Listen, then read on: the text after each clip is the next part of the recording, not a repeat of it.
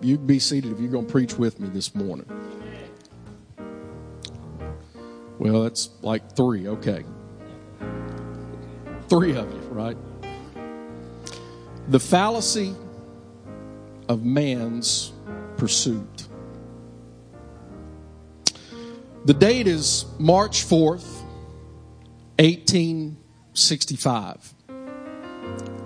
The United States has endured three years, 10 months, and 18 days of the bloodiest war in the history of mankind to that point.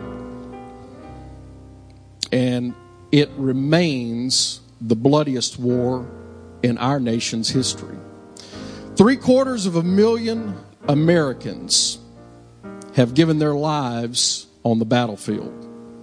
Almost one million more have been wounded or accidental, accidental casualties in the U.S. Civil War. With this backdrop of loss and grief and destruction and despair, Abraham Lincoln rises this day, March 4th, 1865, to deliver his second inaugural address after an absolutely stunning political victory. No one expected him to win a second term because of the war. In fact, his election victory was so surprising that in his inaug- second inaugural speech, he doesn't even lay out a plan for the future. However, in that address, he closes, and I paraphrase, fondly do we hope, fervently do we pray, that this mighty scourge of war may speedily pass away. Yet if God wills that it continues until every drop of blood drawn with the lash shall be paid another drawn with the sword, so still it must be said that the judgments of the Lord are true and righteous altogether. With malice toward none, with charity for all, with firmness in the right as God gives us to see the right. Let us finish the work we are in to bind up the nation's wounds, to care for him who shall have borne the battle, and for his widow and for his orphans, to do all which may achieve and cherish a just and lasting peace among ourselves and with all nations. And so we begin our pursuit, our human pursuit for a just and lasting peace by praying and depending upon the God of peace. Imagine this the President of the United States, in his inaugural address before the nation, publicly prays and acknowledges that a just and lasting peace can only come from connection with our Creator. 43 days later, President Lincoln is dead.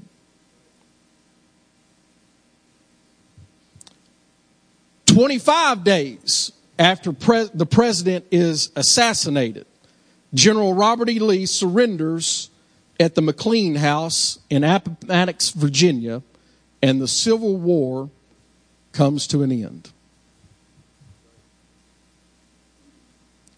A just and lasting peace. I'm talking to you this morning about the fallacy of man's pursuit. October 14th, 1962. President John F. Kennedy learns that the Soviet Union has deployed ballistic missiles on the island of Cuba. These missiles are capable of delivering atomic warheads to the continental United States. They sit just 90 miles off the mainland of the United States. 17 years after the first atomic bomb was detonated, the world finds itself on the brink of annihilation.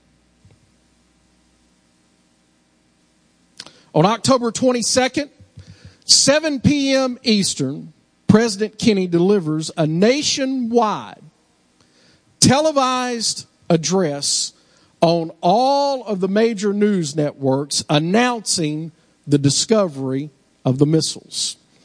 In that address, he goes on to say, It shall be the policy of this nation. I see many of you shaking your head as all of a sudden you're recounting you watching this somewhere, except Isaac. He was not born yet. It shall be the policy of this nation to regard any nuclear missile launched from Cuba against any nation in the Western Hemisphere as an attack by the Soviet Union on the United States, requiring a full retaliatory response upon the Soviet Union. And with this red line drawn in the sand, the extent, extinction of man teeters on the theory of mutually assured destruction. Not peace, but mutual assured destruction. President Kennedy and his advisors, they successfully avert nuclear war by negotiating with the Soviets. But a just and lasting peace, that which Abraham Lincoln spoke of, mutually assured destruction is at most peace through fear. At most. Eight months removed from those successful negotiations, President Kennedy delivered his famous speech entitled A Strategy of Peace. A strategy of peace. Not the idea of peace that Abraham Lincoln spoke of, but a strategy of peace. American University, June 6, or June 10th, 1963. And I paraphrase. We shall also do our part to build a world of peace where the weak are safe and the strong are just.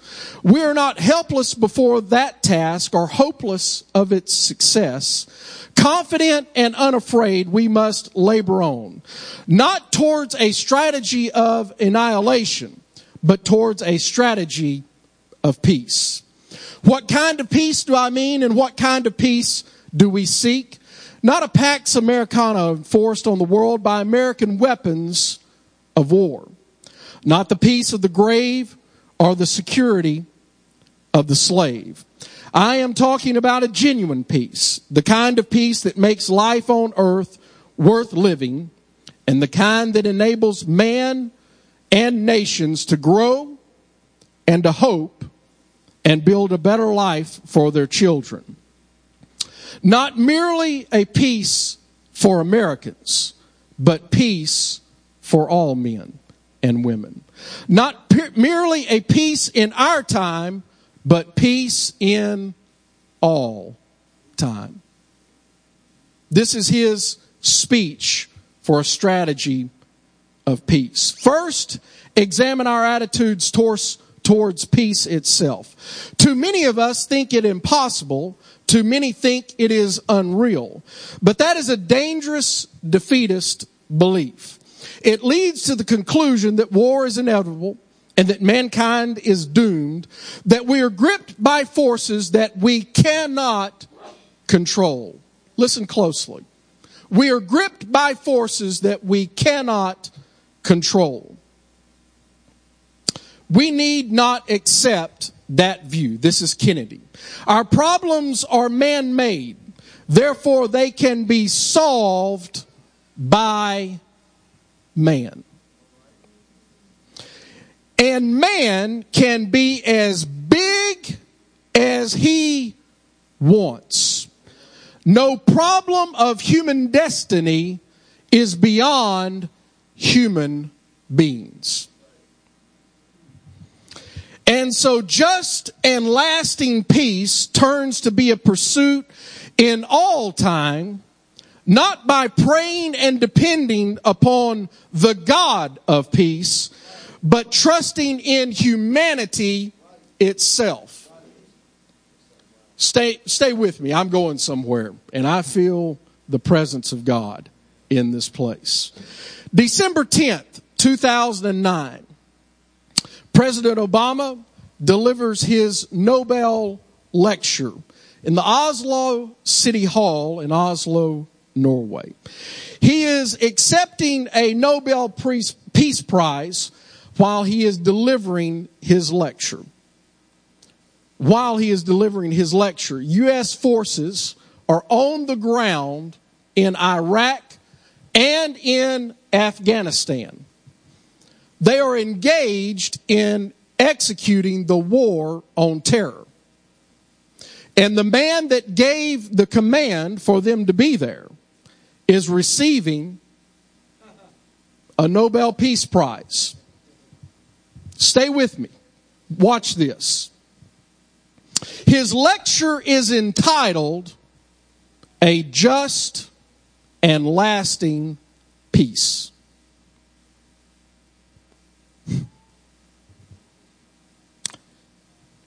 He concludes it with, and I quote, somewhere today, in here and now, in the world as it is, a soldier see, sees he's outgunned, but stands firm to keep the peace. Somewhere today in the, in this world, a young protester awaits the brutality of her government, but has the courage to march on.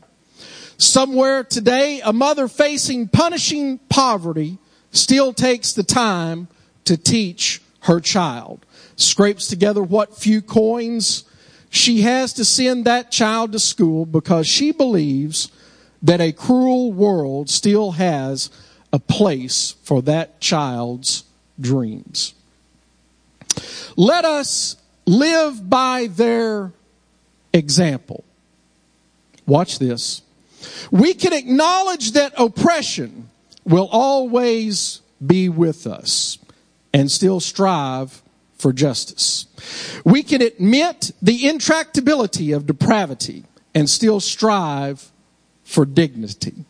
Clear eyed, we can stand there, we can understand that there will be war and still strive for peace.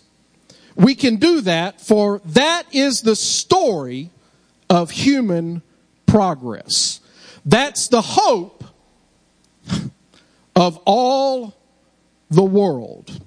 And at this moment of challenge, that must be our work here on earth. And so the great struggle of mankind is clearly seen again in this 144 year snapshot. More than a century ago, the most powerful among us publicly prayed for a just and lasting peace acknowledged by the Creator. Acknowledging that God is the source of that peace. Fifty years later, the most powerful declare that man is the source of all answers and for all mankind, including peace. And just a mere 150 years later, the most powerful among us acknowledge that even in the absence of world war, man is ill equipped to provide peace or any of his own answers. In order for man to remain reliant upon man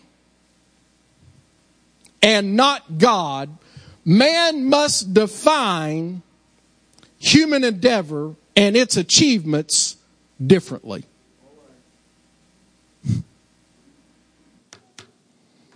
Define it such that dignity can coexist with depravity, that justice can coexist with oppression, and that peace can coexist with war. This morning I rise to this sacred desk not to cast down human endeavor or disparage man's achievements, but to simply state man reliant on mankind will always fail. Now I'm done reading. You can help me preach now. Man left to himself will justify himself as he is. Man left to improve himself will never find anything beyond himself. And man left to save himself will always end up lost. I proclaim this single truth to you this morning. Man can only succeed. Man can only change. Man can only improve. Man can only be saved when man relinquishes control of himself to a just and wise God. You can't redefine it. You can't make it different. But there is one single truth that I am talking to you about this morning, and that is there is none good. None good. None good. There's not one of us that's in this place that's good. Left to yourself, you're not good, Isaac Middleton. Jim Barr, left to yourself, you're a sinner. That's right. That's right. That's exactly right. Tony Lewis, left to yourself, you are no better than anyone else in this place. There is one thing more than any other that this age and its leader and humankind seek, and that is that elusive thing of peace.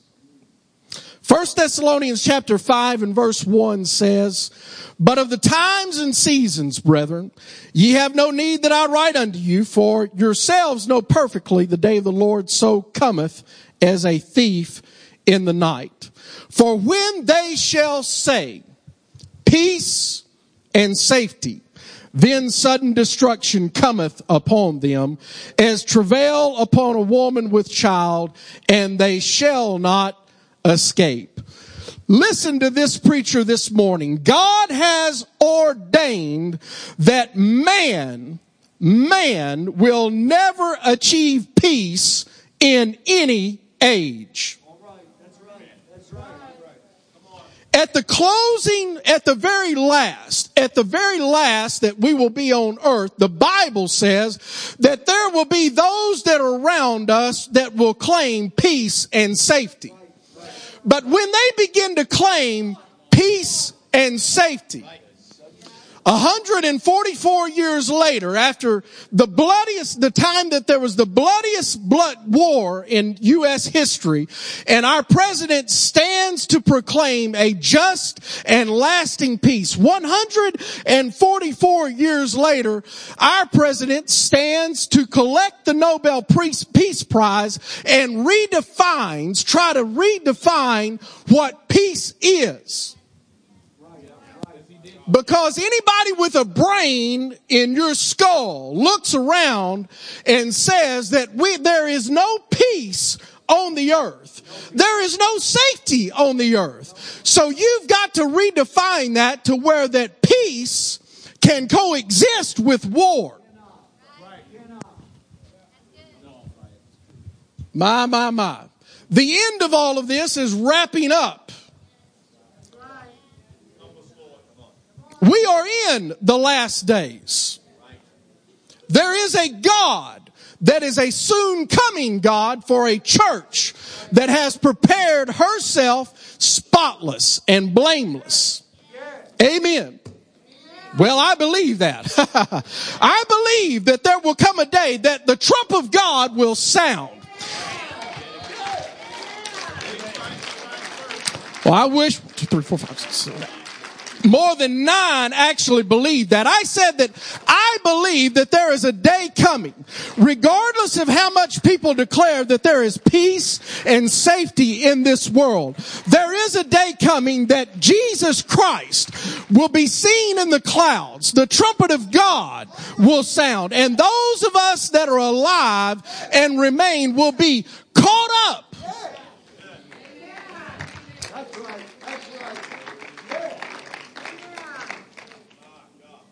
God has ordained that man will never achieve peace in any age. John 16, 32 says, Behold, the hour cometh. Yea, is now come that ye shall be scattered. Every man to his own and shall leave me alone. And yet I am not alone because the Father is with me. These things have I spoken unto you that in me. This is Jesus. That in me ye might have peace. In the world ye shall have tribulation or pressure or problems, but be of good cheer. Cause Jesus said, I have overcome the world.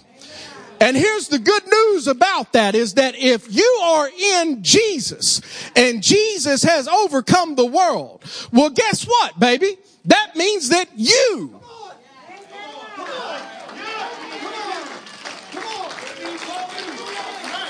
Do I need to say that again? If Jesus said, I have overcome the world, and he said, in me you might have peace. If you're in Jesus, you've overcome the world. That means all the tribulation, all the pressure, all the problems. Those things are of that, of this world. But because I am in Him,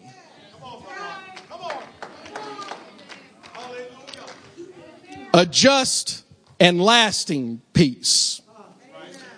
Many of you are here this morning because of the emptiness that is in your life. What you are missing is Jesus. You don't need more speech. You don't need a def- different definition of peace. You don't need a different definition of security. You need Jesus. Come on, help me, somebody. I know this is simple, but you need Jesus. You don't need a better job. You need Jesus. You don't need a better husband. You need Jesus. You don't need a better Anybody. You don't need a better wife. You need Jesus. You don't need better kids. You need Jesus. You don't need a better church family. You need Jesus. You don't need better leadership. You need Jesus, baby. You don't need more money. You need Jesus. You don't need a bigger house. You need Jesus. You don't need a faster car or a second car. You need Jesus.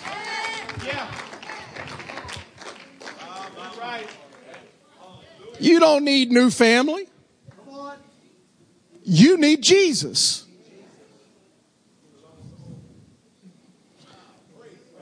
You need Jesus. I'm trying to move on, but you need Jesus. You don't need better grades in college. You need Jesus.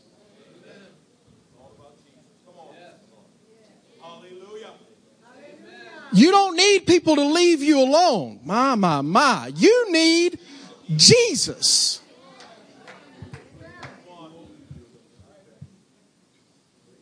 You need Jesus. Hebrews chapter 7 and verse 1 says, For this Melchizedek, king of Salem, priest of the Most High God, who met Abraham returning from the slaughter of the kings and blessed him, to whom also Abraham gave a tenth part of all. First, by interpretation, king of righteousness, and after that also king of Salem, which is king of peace. You need Jesus. Without father, without mother, without descent, having neither beginning of days nor end of life, but made like unto the Son of God, abideth a priest continually. Continually. This is talking about Jesus. And what he's, what this was saying is, is that what you need is Jesus. Because Jesus doesn't change. God does not change. If God ever changes, He's not God. No, nor end, beginning, neither, He doesn't have beginning of days. He doesn't have an end of life. He, He is just there. He is the King of peace. Doesn't that, it? man, he is the king of peace. That means regardless of how bad it gets, he's still the king of peace. If you walk out of here this morning and your problems are worse this afternoon than they were when you got in here, he is still the king of peace.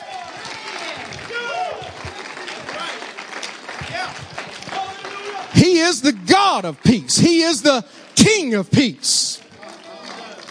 Ephesians chapter 2 verse 11 says, Wherefore remember that ye being in time past Gentiles in the flesh, who were called uncircumcision by that which is called the circumcision in the flesh made by hands. That at that time you were without Christ.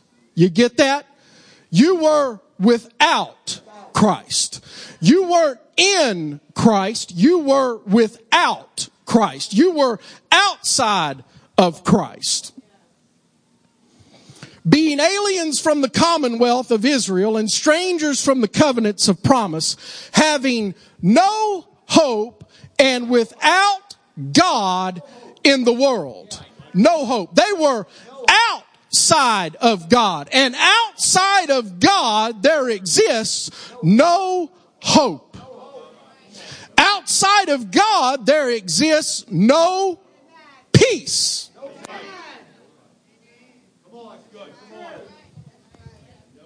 Having no hope and without God in the world. But now, but now, baby, in Christ Jesus, ye who were sometimes afar off, are made nigh by the blood of Christ.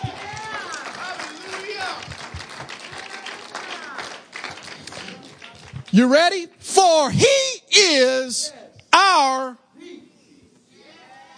who hath made both one and hath broken down the middle wall of partition between us having abolished in his flesh the enmity, even the law of commandments contained in ordinances, for to make in himself of twain one new man, so making peace.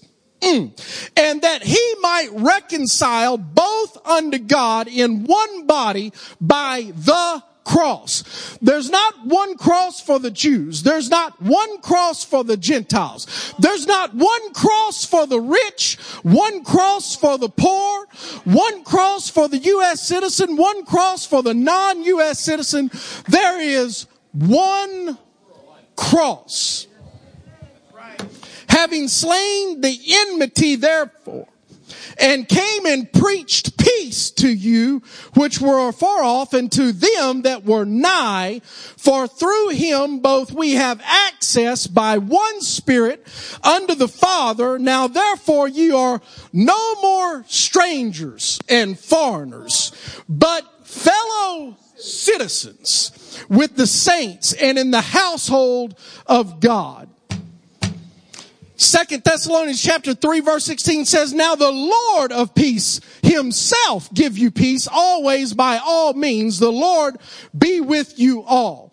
Here's the punchline. Our peace is determined by our relationship with our God. The closer we are to God, when he draws us nigh, the more peace I have. The farther I am away from God, the less peace I have. He is the King of peace.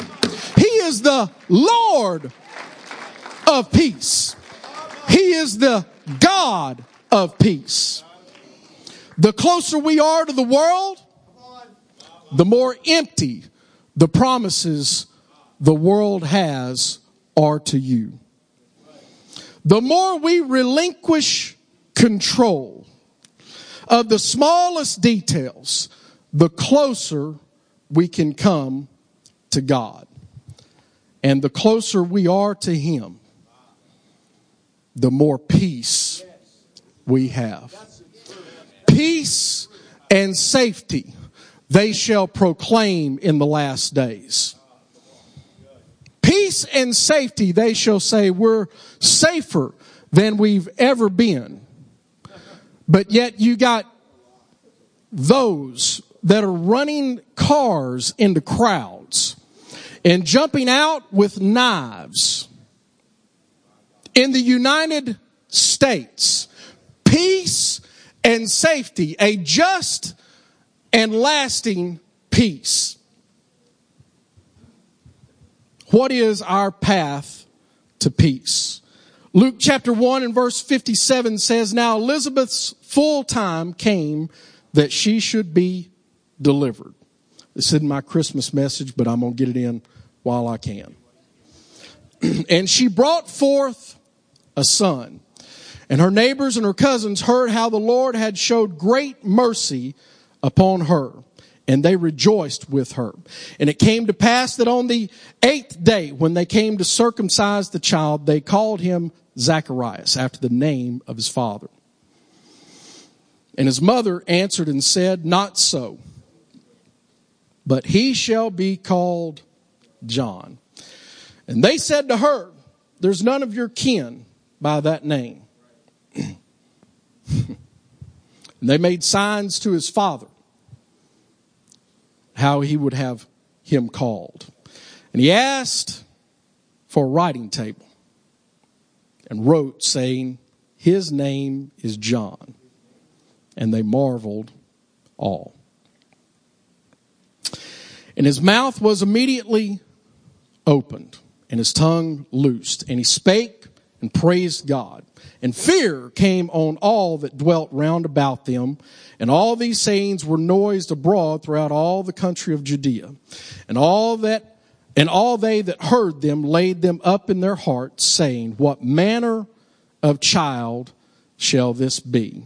And the hand of the Lord was with him, and his father, Zacharias, was filled with the Holy Ghost and prophesied. He foretold of what was coming.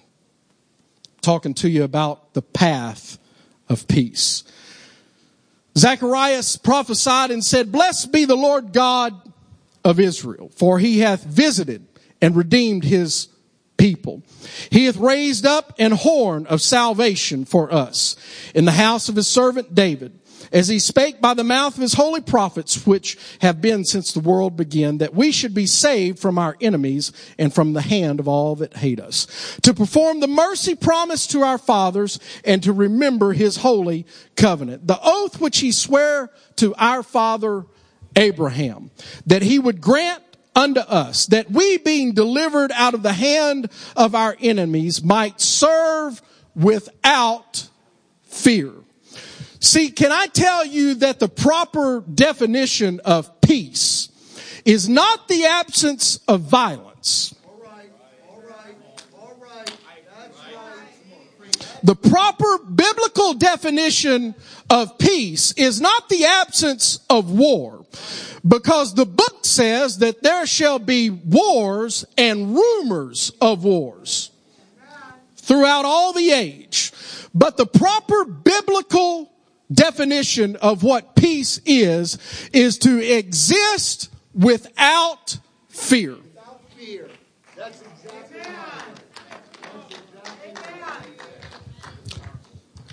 We are so fearful that we need to take pills to sleep. We are so fearful that we need to take pills to wake up. We are so fearful that most of us would deny that we are fearful.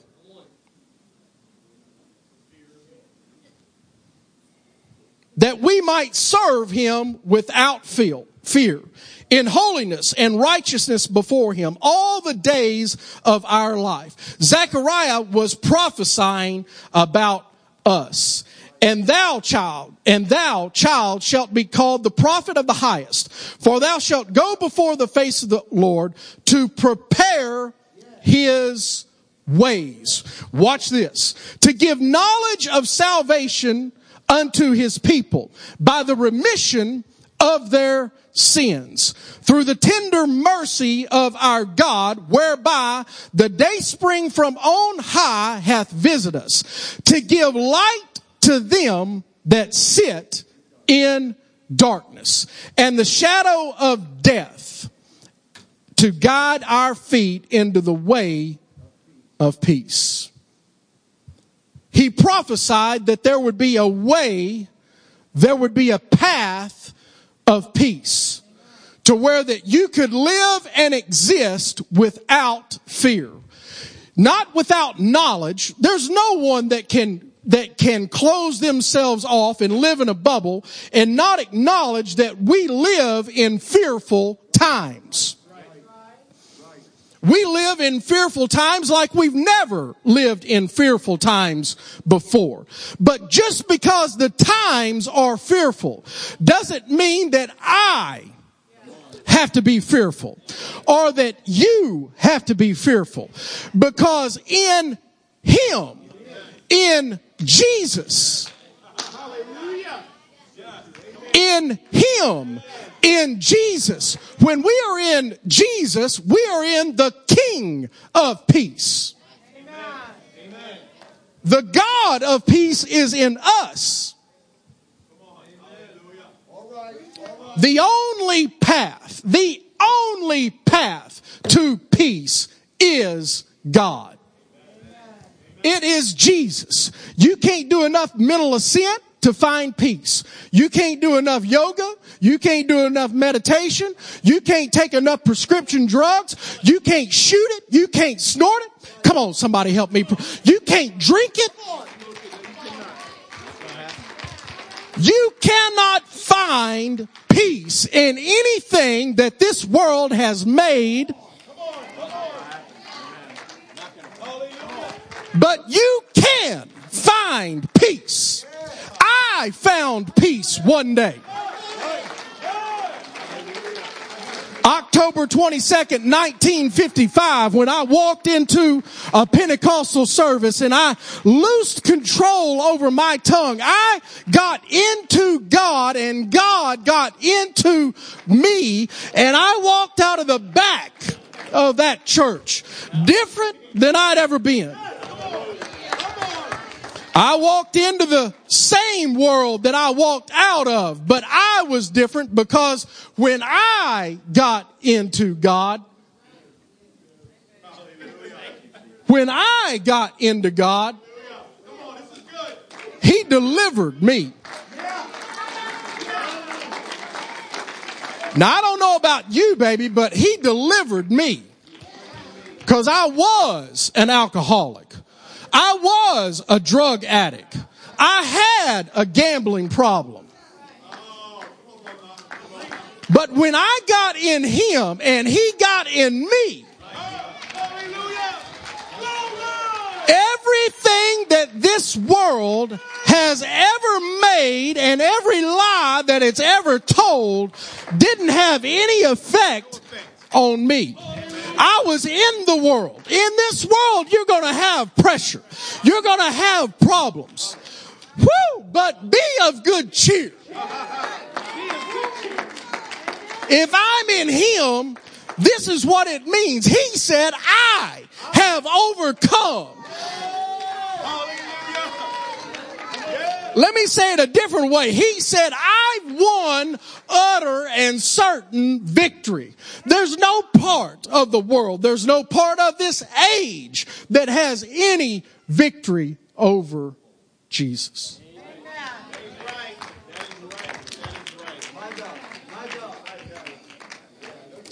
The path of peace.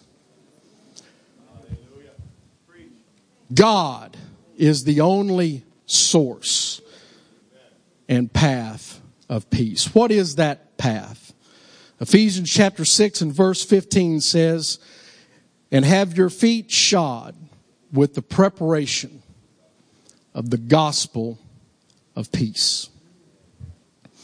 That word gospel literally means good news. Have your feet covered with the good news of peace. Now,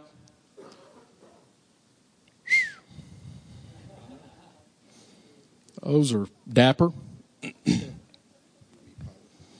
the only thing that separates this man from touching the world is what he's got on his feet.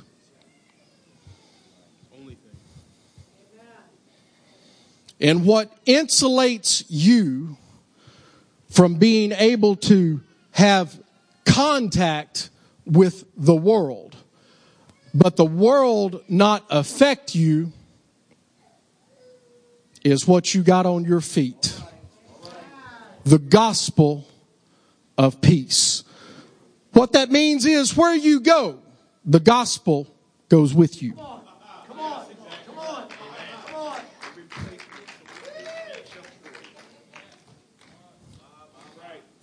That means where I put my feet, He goes with me. Everywhere I am, He's with me. Whether I'm sitting or whether I'm standing, He's with me.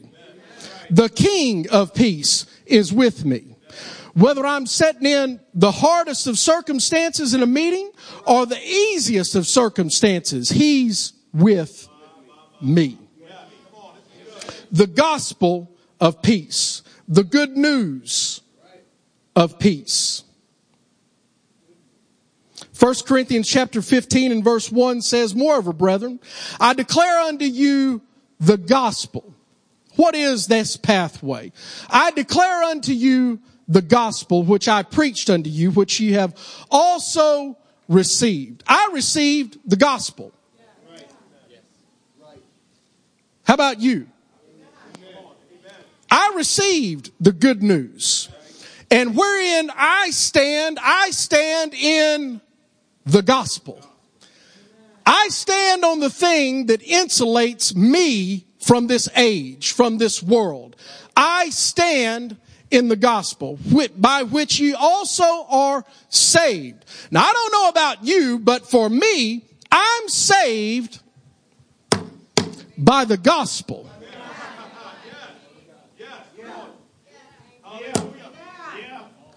By which? By what? By the gospel. You are saved. It's not mental assent. It's not how much peace you have or you don't have. It's not how much money you got in your bank account or you don't. It is by the gospel.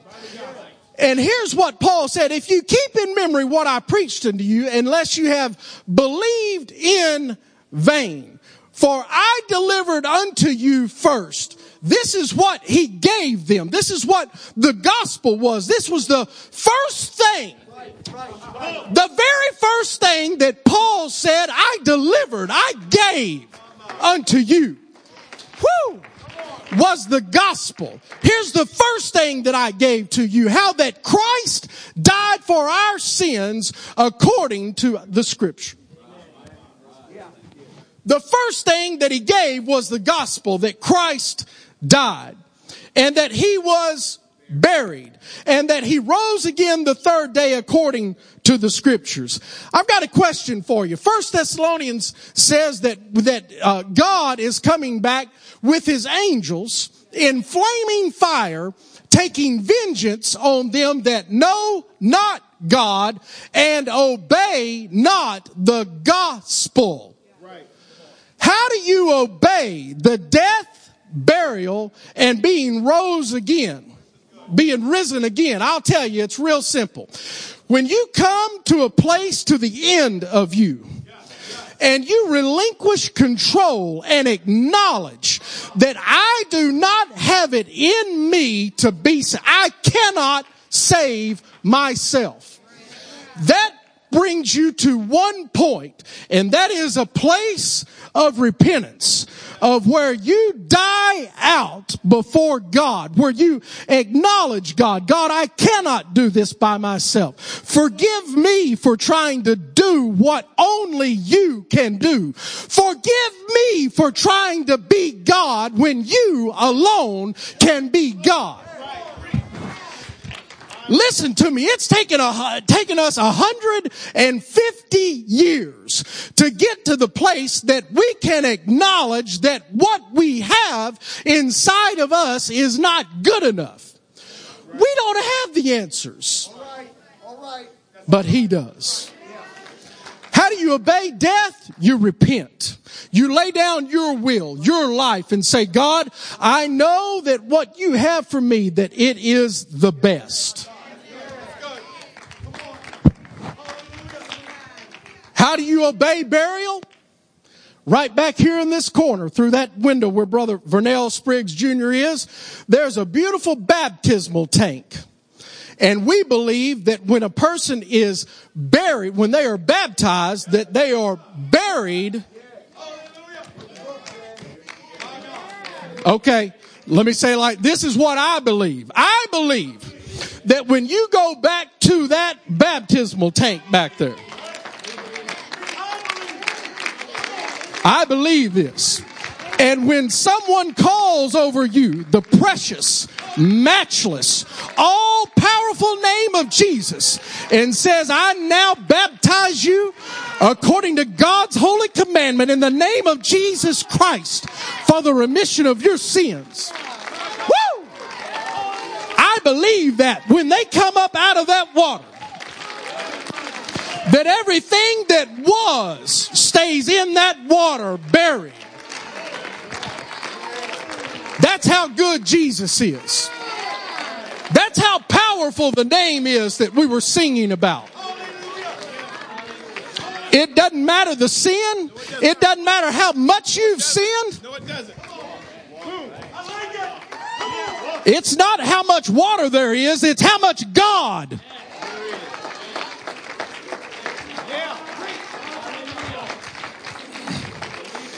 The Bible says that we have been planted, and if we are planted, that we shall also be resurrected.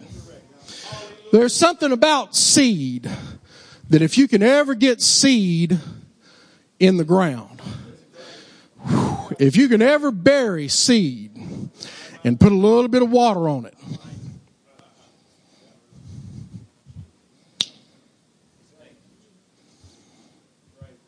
It'll break through that world. It'll break through that earth. It'll break the surface of what it was buried in. We believe that when you're buried in baptism, when you come up, that you can be filled with the baptism of the Holy Ghost that you, we believe that the very God of peace that I'm preaching about this morning, that he will come and fill you. That he will inhabit you.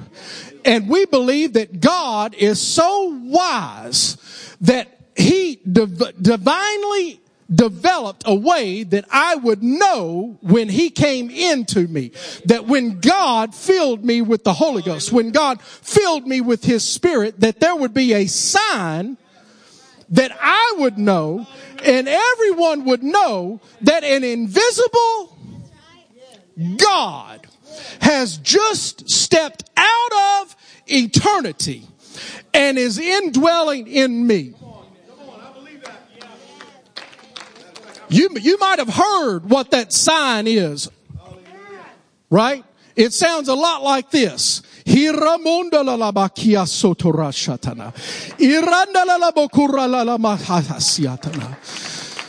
Because when God fills you, the Bible says that when you speak in an unknown tongue, that you speak the mysteries of your heart to God.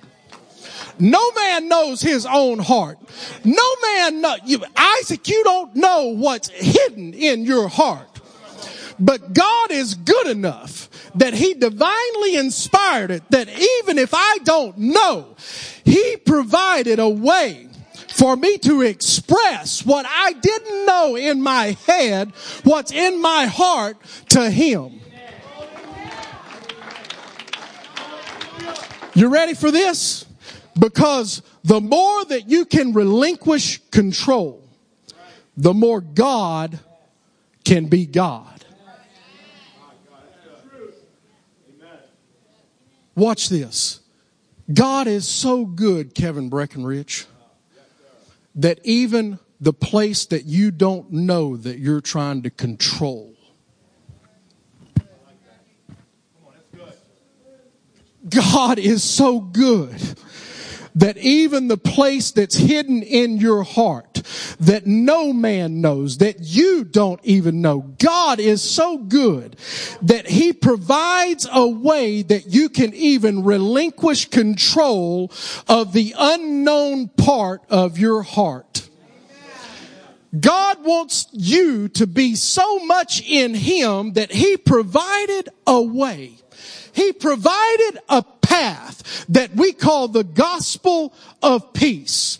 That you could get in Him regardless of what was going on in your head because God the principle of the Bible, the principle of scripture is, is that man looks on the outside, but God, he doesn't even see the outside. He just straight to the heart. The gospel of peace. Sister Bailey, would you come? The fallacy of man's pursuit. Would you stand with me? Your path to the King of Peace is the good news. It is the gospel. We are so thankful that you have chosen to be our guest here this morning. It thrills us. We'd love to have you come back. But more so than you coming back, what we'd like for you to have before you leave is peace. We'd love for you to have an encounter with the King of Peace. Would you close your eyes for a moment? There's someone in this place that I see you right now. You are having so much difficulty going to sleep at night. God wants to heal you this morning. You've medicated and it's made no difference. You're more tired when you wake up than when you go to bed, regardless of how many pills that you take. The Holy Ghost is moving in this place right now. Could you just close your eyes for a moment and begin to pray? In the name of Jesus. In the name of Jesus. God wants to give you peace this morning. Peace that the Bible says passes all understanding. That it goes straight to the heart. it keeps our heart and minds through Christ Jesus. If you're in this place this morning and you've never received the baptism of the Holy Ghost, evidenced by speaking in other tongues, we would love the opportunity to pray with you. If you've never been water baptized in the wonderful name of Jesus, we would love to baptize you this morning. But more importantly than all of those, or I should say more urgently, not more importantly, but more urgently, is that if you're in this place and you've never had an encounter with the eternal, just, the only wise God, we would love an opportunity to pray with you. Church, the Holy Ghost is moving right now, and God is healing. God is healing someone in this place right now. Someone in this place is relinquishing the last bit of control that they've held. Fear always wants to grip and control. Faith always releases to a just and all powerful God. If you're in this place and you'd like to encounter God, I'd invite you to come. The people that are next to you, all you've got to do is just look at them and they'll come with you to the altar to pray. Amen. Church, could you just invite those that are around you right now? They might have been here for a long time, but just turn to your neighbor and say, Hey, I think I'm going to go pray. You want to come with me? Can you do that?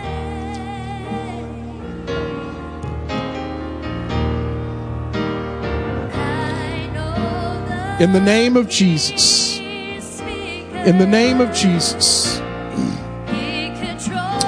Hallelujah. Yes. Come on. In the name of Jesus, Father, I pray that faith would move in this place right now. God, that someone would come to the acknowledging of the fallacy of their pursuit of you, their pursuit of God, of peace, and understand that it can only be gotten by you. In the name of Jesus.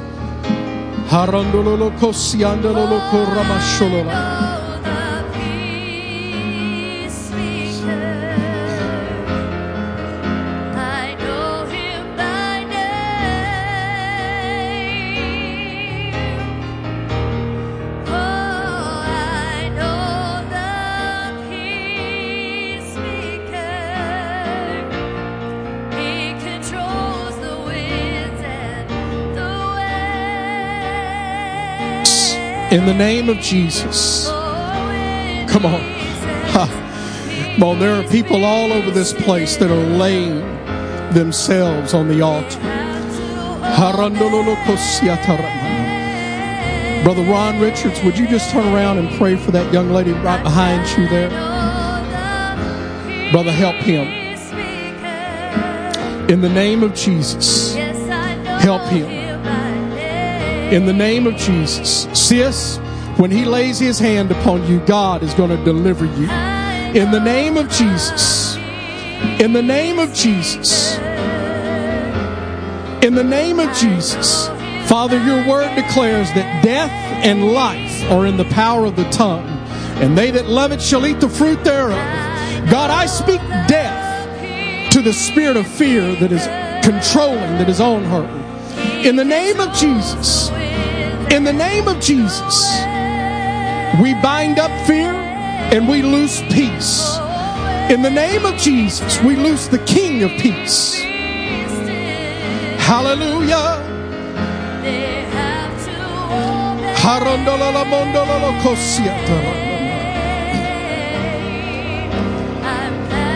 Hallelujah.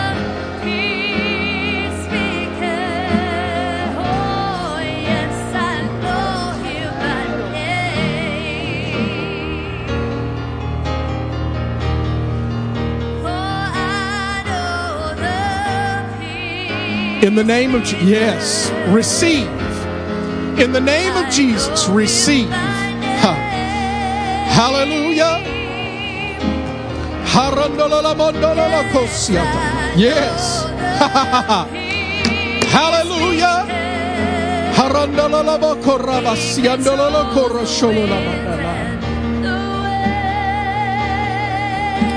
Hallelujah. In the name of Jesus. Hallelujah. They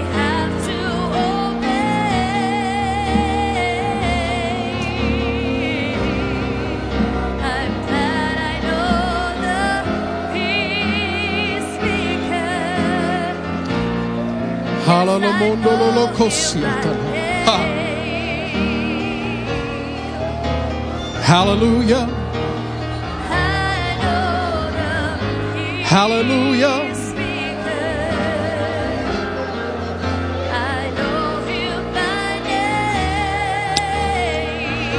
Thank you, Jesus. In the name of Jesus. In the name of Jesus.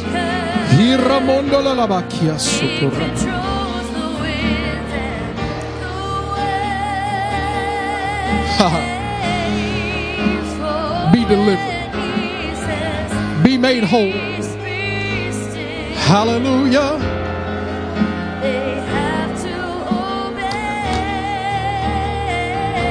In the name of Jesus.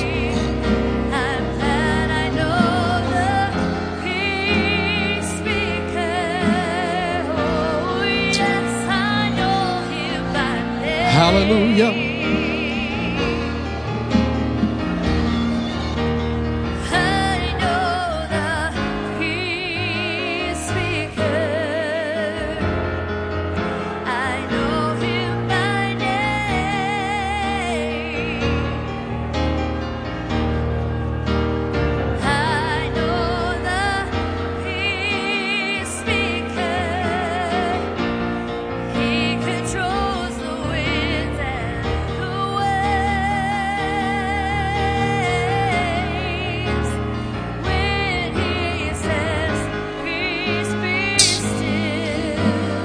Hallelujah.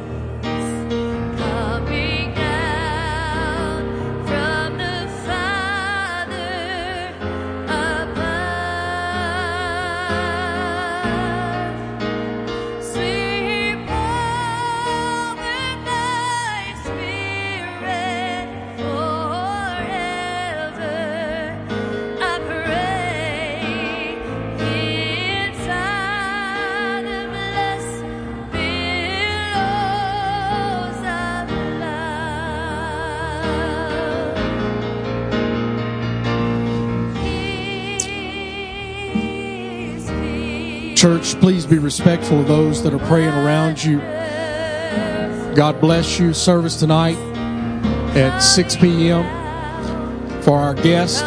We'd love to have an opportunity to meet you and give you a gift. We'd love for you to visit us in the hospitality center. In the name of Jesus, we're not dismissing. The Spirit of God is moving in this place. Hallelujah.